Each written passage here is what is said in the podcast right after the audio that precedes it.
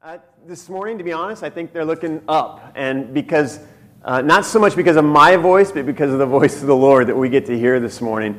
It's been weeks of, of studying in this book of Jeremiah, and, and it's been hard. You know, I got to admit, it's, it's been hard at times. Some of the things that we've been hearing, a lot of, a lot of disobedience, a lot of failure, a lot of judgment, these kinds of things do not prove for, um, you know, themes of, of hope and joy in preaching and teaching and in your growth group studies. But it's been important. And, and, and remember Jeremiah's call from the very beginning to, to tear down and to destroy and to uproot. Because if you don't uproot, then you can't plant.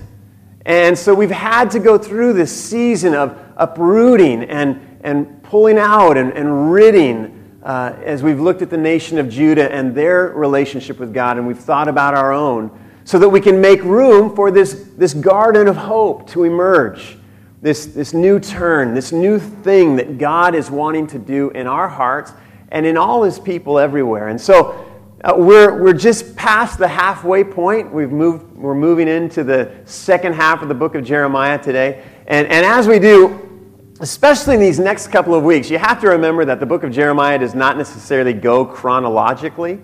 It's not necessarily arranged with a lot of order. I heard one scholar talk about it was as if the, uh, the collectors of Scripture stood at the top of a staircase with the scrolls of Jeremiah and just threw them down and went down to the bottom and picked them up and shuffled them together and said, Here's the book of Jeremiah. So you kind of have to remember that a little bit. There's not a lot of chronology here. But these next couple of weeks, especially, bring us to a, a, a new point, a new day, a new turn, where it's less about disobedience and failure and judgment and more about possibility and hope and, and future and, and life. So, um, today we get to look at perhaps the most famous passage from this book, an oft quoted um, passage that uh, may, I mean, every time I say this verse anywhere, people are like, oh, that's my favorite verse.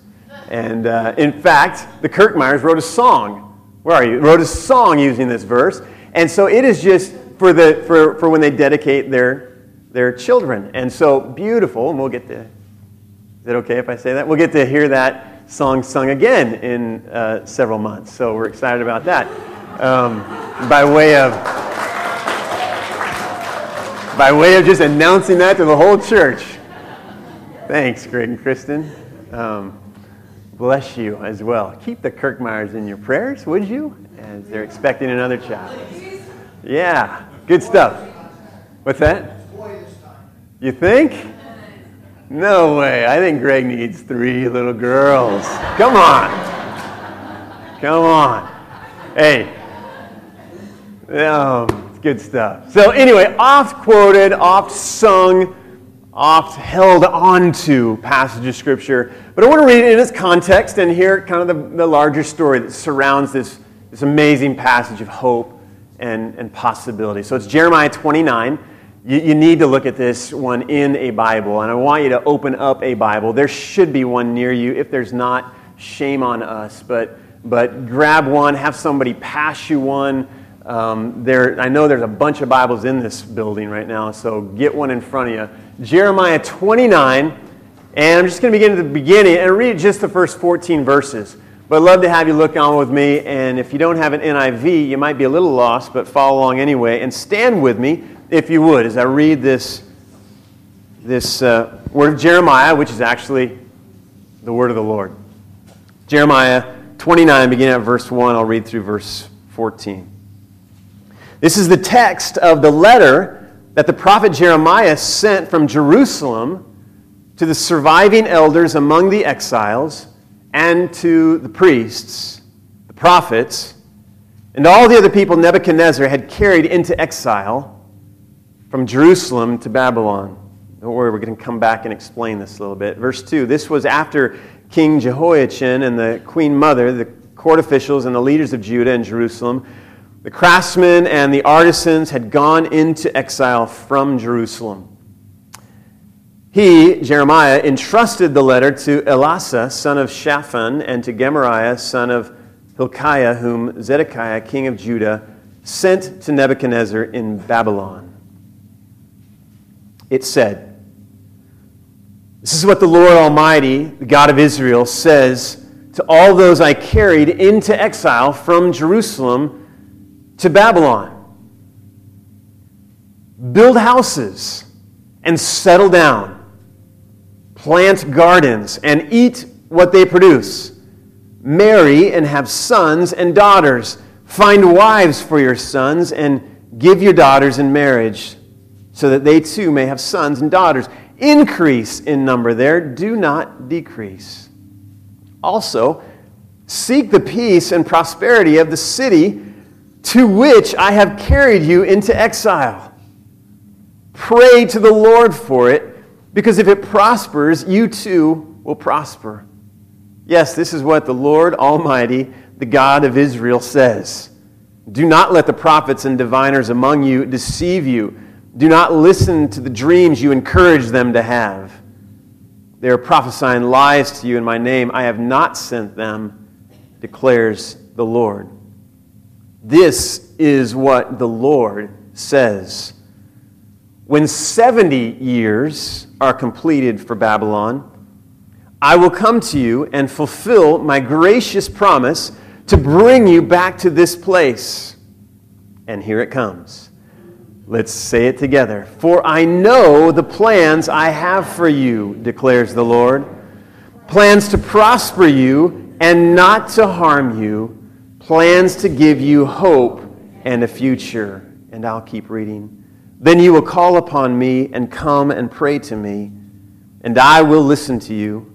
You will seek me and find me when you seek me with all your heart. I will be found by you, declares the Lord, and will bring you back from captivity.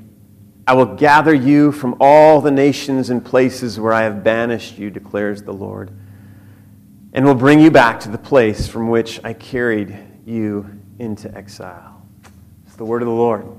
Thanks be to God. You can be seated. There's one thing that we've learned about Jeremiah, the person in the first half of this book, is that he's not afraid to speak what the Lord gives him to say. And uh, we've seen that at great personal risk, physical risk to himself, despite great emotional suffering. Remember the laments or the confessions of Jeremiah that we read. Despite experiencing great social isolation, he has been faithful. And over and over, he has um, um, fulfilled the calling that God had given him way back in chapter 1. If you want to look back there, you can. But God said things like this Go to everyone I send you and say to them everything I give you to say to them. And God said, I will be with you. Do not fear. And so Jeremiah has done this over and over again. And in these first uh, 24 chapters in particular, and he'll do it a little bit more uh, in out of chronology uh, chapters still to come, he's been relentless in his point of bringing warning to the people of God and calling them away from their disobedience and back into a covenant relationship with their Father, where, where they would say, Yes, you are our God, and we will be your people.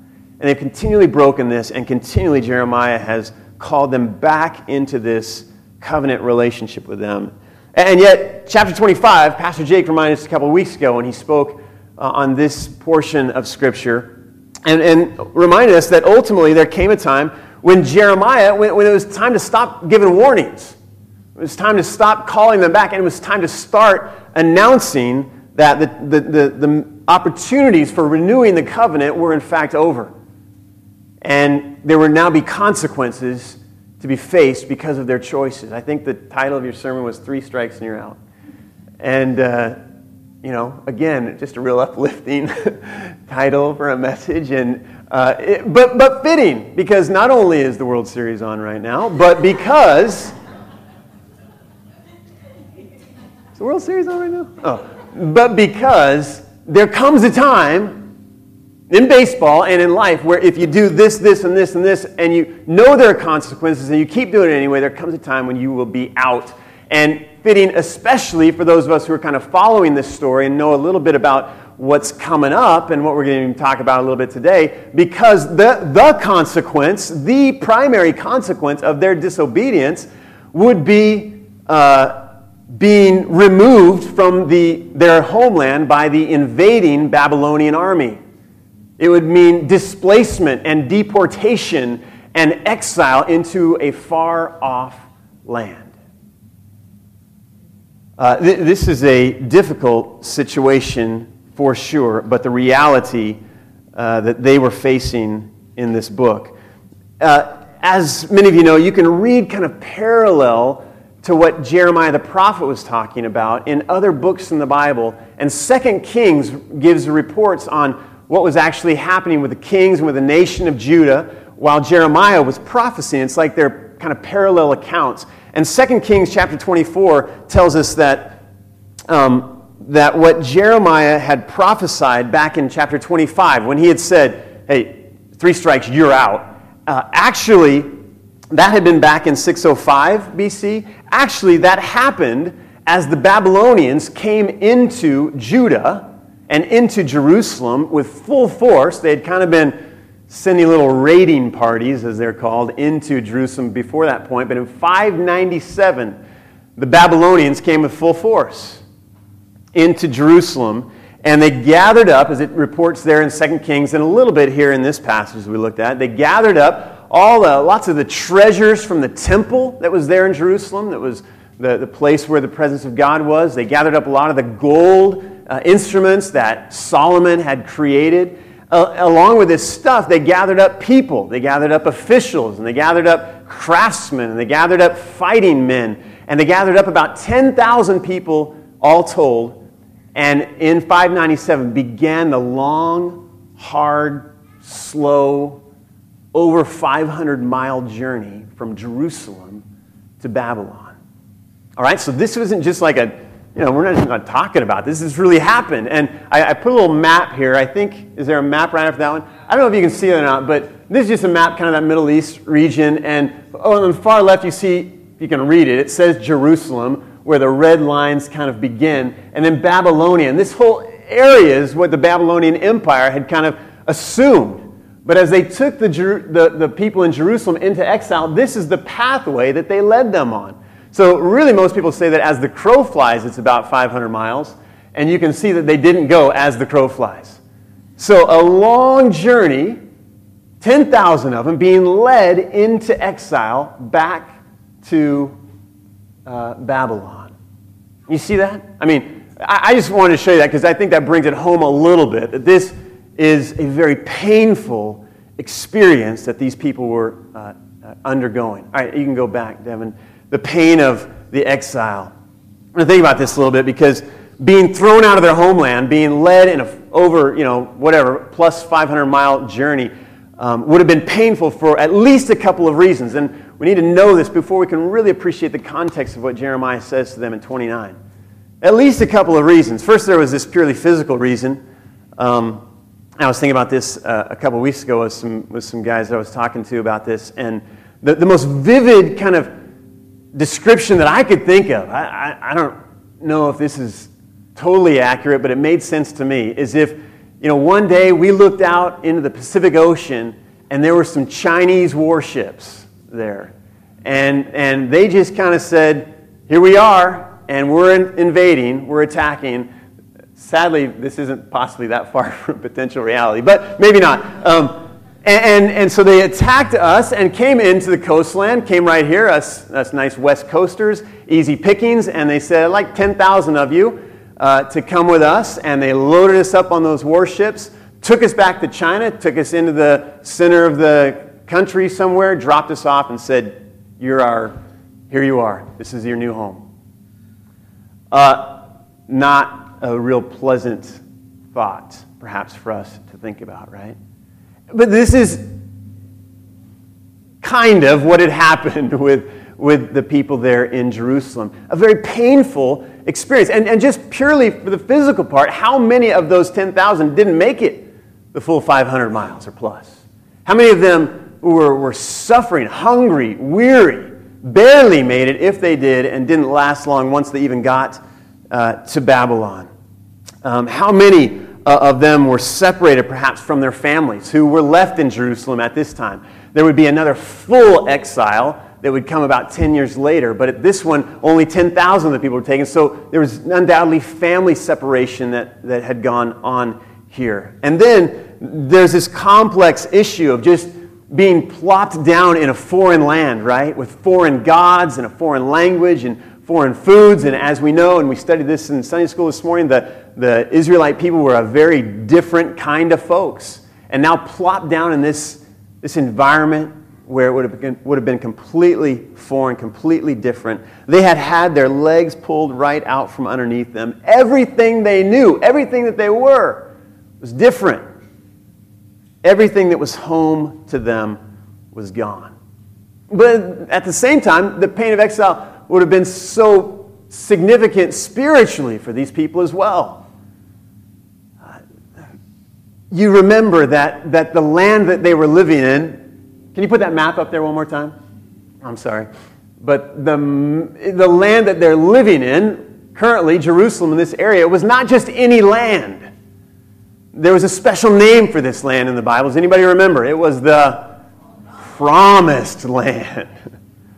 I mean, this was the place where God had led them out of Egyptian slavery and ultimately through all the wanderings and all the challenges and all the wilderness. And, and they had landed, they finally had arrived. And so for them, this land was not simply land, it was their identity.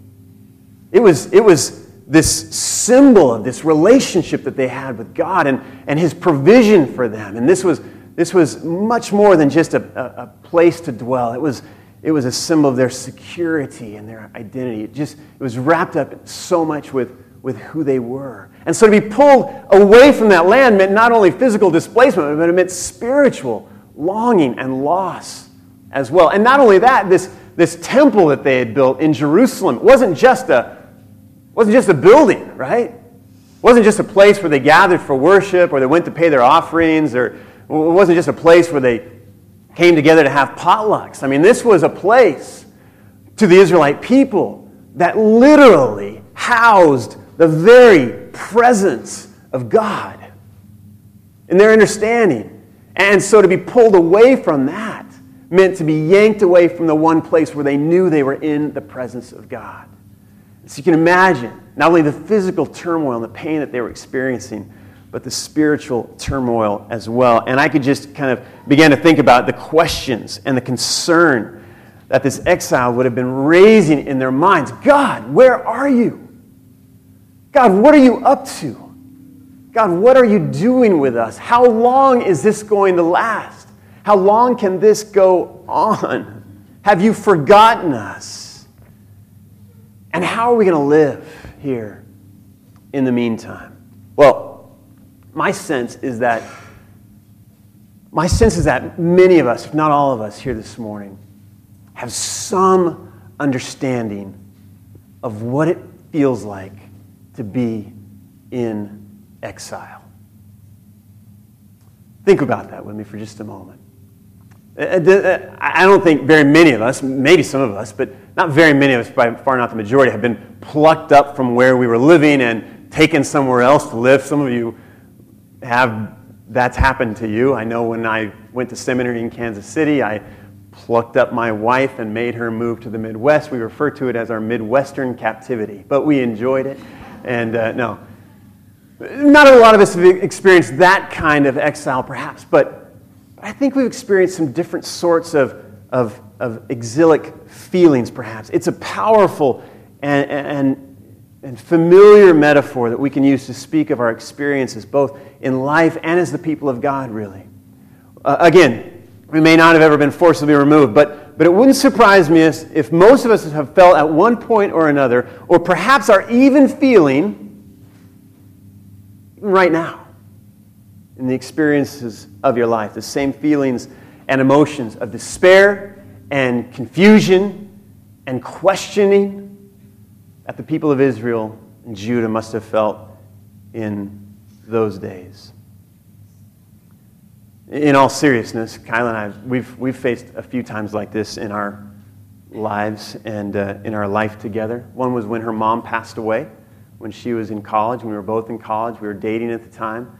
And uh, you talk about, you talk about for a 19, 20 year old gal at the time to have your mom get cancer and to pass away. Uh, and for me, again, 20, 21 years old, I don't know what I'm doing with this stuff.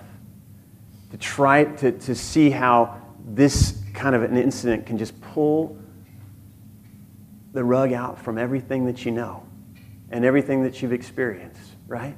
And, and, and for a, a season, a long season, and still to some extent, I think I could speak for Kyla that we both have feelings of confusion, despair, and what's going on here. I, I remember on a lesser scale when I had surgery one time, and many of you heard this story and you're tired of it, but I, I, had, I had surgery, and I had never had on my spleen, and I had never had surgery before, and this was major abdominal surgery I was in the hospital for like 10 days and then laid up and couldn't do anything for six weeks. And, and I, I was, again, about 26, 25 years old at the time in the height of my active days, and, and this was just a complete I, I, injured it playing softball and I re injured it water skiing. And so it was kind of a, a, sign of the kind of life I was trying to live. And in those, in those moments where I was just completely had nothing, my physicality was, in a sense, stripped from me, taken from me for those eight weeks. I was in exile, in a sense. And I think many of us, again, could identify with this. Maybe, again, I'm not sure what it might be for you. Maybe it, it was something that came as the consequences of your own choices, or maybe it stemmed from the choices of others or actions of others. Maybe it was a divorce or an addiction or a loss of a loved one, a physical problem, a family crisis. Whatever that might be, you know what it's like to have lost your bearings. You know what it's like to have suddenly woken up one day or through a series of events said, ah, This is completely new territory for me and, and to be asking yourself the question what is going on, God? How did I get here? I was just there. Things seem to be okay, and now I'm here. How long is this going to last? Have you forgotten me completely? Are you with me? Do you know me? What is this all about? Everything that we've known as familiar to be ripped from us, left with sense of displacement, of isolation and abandonment. We know it on a personal level, and I would just say briefly that I think we ought to, if we don't know, we ought to know this on the level as the people of God as well. A, a, uh, uh, a sense of exile should and, and is a very real metaphor, a very real sense or feeling for the church of Jesus Christ in this day. For those who are seeking to align ourselves with the kingdom of God, no doubt we have experienced similar feelings of exile as we try to live in the culture in which we're a part of.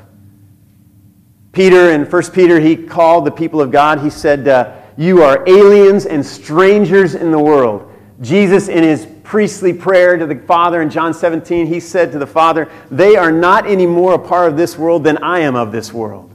The old saying really is true for the followers of Jesus this world is not my home. And if you have a sense that it is, then you, you need to do some reorientation because it isn't if you're a follower of Jesus today. And what that means is that you will be in constant conflict and tension with the world in which we're a part. We'll have this sense of being here, but not really being here. And we're in a sense of exile. We're separated, we're isolated. We live in a world that's hostile in many ways to our faith. The worldview, way of life of the dominant culture is not the worldview, is not the way of life of a follower of Jesus. Even I thought this in the United States of America, a so called Christian nation, if we're really holding true to our faith, we will have a sense of being out of place. Not because we've left, but because the sands have shifted right underneath our feet. We're in a different place.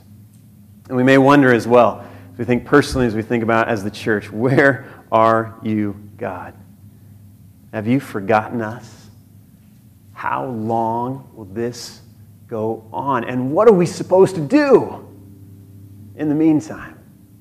Well, chapters 27 and 28 are all about conflict.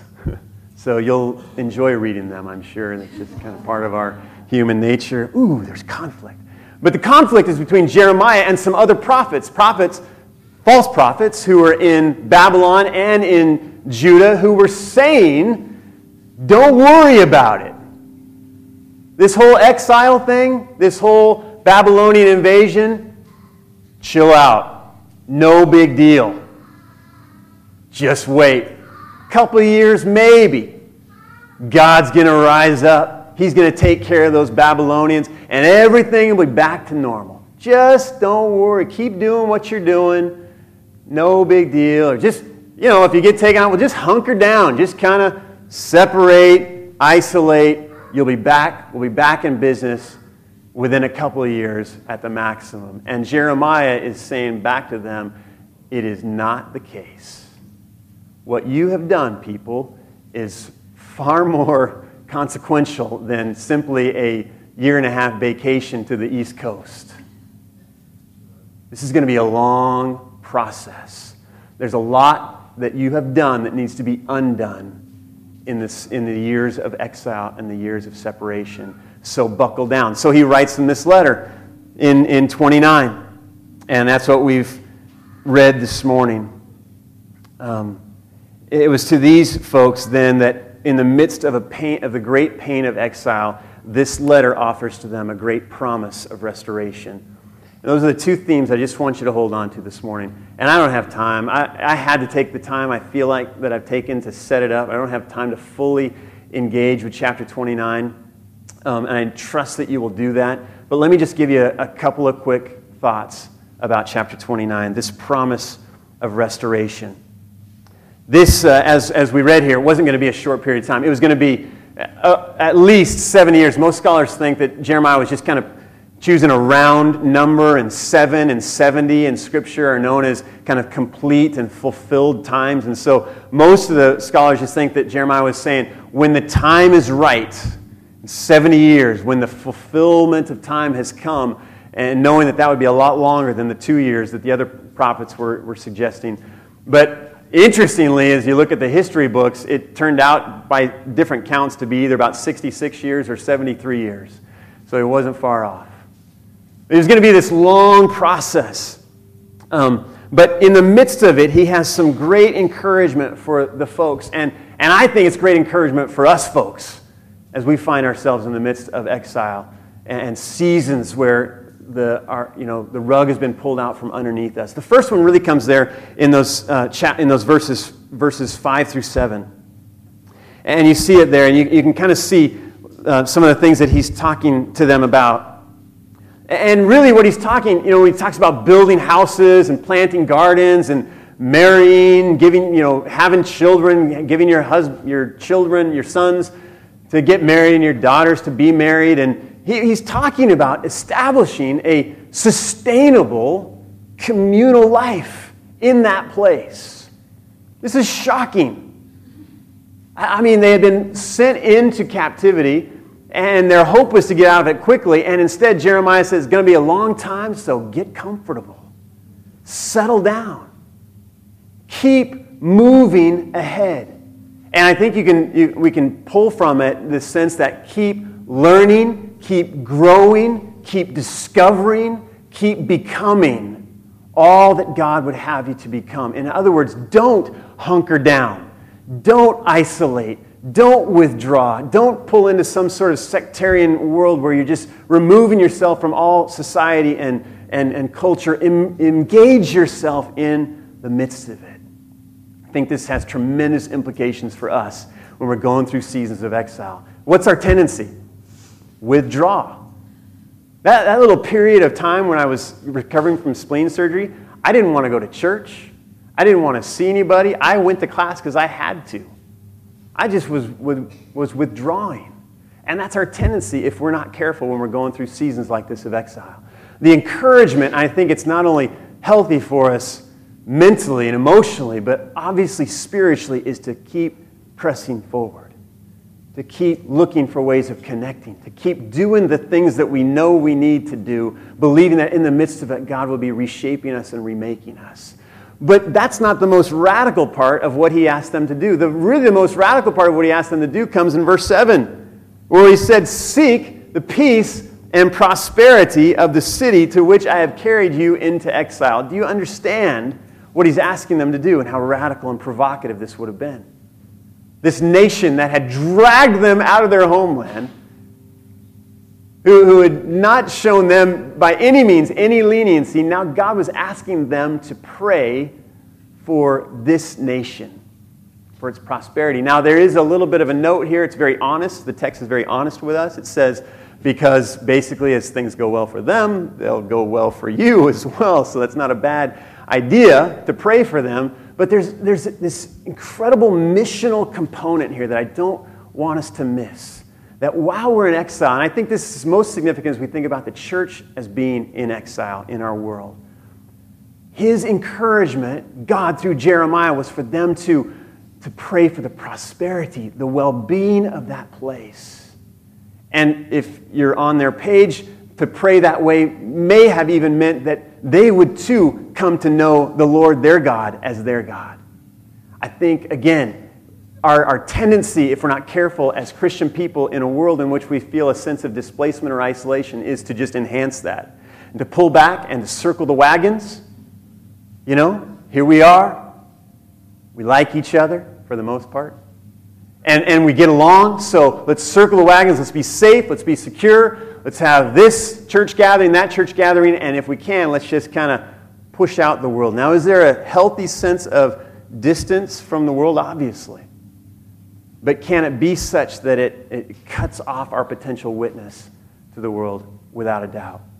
The challenge, the invitation, is to continue in the midst of this place to seek the well being through our prayer through our giving, through our sharing, through our living of the world around us, believing that as we pray for that, God will bring it about. Well, the last part of the, uh, of the promise of restoration is verse, verses 10 through 14, and in particular, verses 11, or verse 11. But I want you just to be sure and recognize the, the conditionality or the contingency of these verses. No, without a doubt, God says, hey, when that's done, when you've invested yourself, when I've seen this fullness of time come about, when I've watched you re- reshaped and renewed, and you've had time to come to grips with who you've been and who we are and how we want to move forward, then God says, I will, I will, I will bring you back. I have not forgotten you. If your question is, Have you forgotten me? God's answer is, I have not forgotten you. And throughout this process, my only plans for you, God says, are good I know the plans I have for you, God says, and they're for good. If you're wondering right now what God's plans are for you, they're good. We can be assured of that. But the condition comes through clearly there in verses um, 12 and 13 when he says things like, Then you will call upon me and come and pray to me, and I will listen to you. You will seek me, you'll find me when you seek me with all your heart. So there's this beautiful sense that even in the promise of restoration, God is saying it's not just an automatic. It, again, even when I bring you back, when I fulfill the promises, it will be ultimately because there has been a change in our relationship. Because the covenant has been renewed and restored and we're living in a new relationship. He makes all of himself available to us as we seek him with all of our hearts. Well, so much more to be said about this, but let me close it with this. Great scholar Walter Brueggemann says it like this He says, God desires a people fully devoted. And when there is a people so utterly devoted, life is made newly possible. This is an assertion of the gospel. God is available in the midst of despair and will override both the despair and the circumstances which generate it. God has caused the exile and he will bring them back because God can do a new thing. What new thing do you need God to do? In your life today. Let's pray. God, we recognize today, if we'll stop and think about it, that, that we have absolutely experienced in our, in our lives in the days that we have lived in this earth. We have experienced some of those seasons of exile. We don't know what it felt like for those people in Jerusalem to be dragged from their homeland necessarily. And, and the, both the physical and the spiritual impact of such an exile. And, and yet, God, there might be people even right here in this room listening to my voice who have, have this sense that they are in, in a new place that's not a familiar place and it's not necessarily a good place by any means. Something has happened, some issue, some situation, some circumstance. Maybe it's recent or maybe it's a ways back in the past, but it's still holding on and we're still in that place. And, and we like it just to hurry up and get over, but maybe, God, maybe we need to recognize that instead of running away from that exile, maybe if we listen to Jeremiah, maybe the challenge is for us to embrace that season of exile and to see it not as a, a time where, where, where things are going just completely haywire, but to see it as a time perhaps when you want us to continue to press forward and press into our relationship with you, to continue to do the things that we know we need to do to please you and to continue to wait upon you for the fullness of your promise of deliverance in days to come. So, God, I pray that you'd speak to us, exiles. Pray that we would hear in the midst of our pain the, the wonder of your promise. And I pray that we would live into all the plans that you have for us. In your name we pray. Amen. Thank you.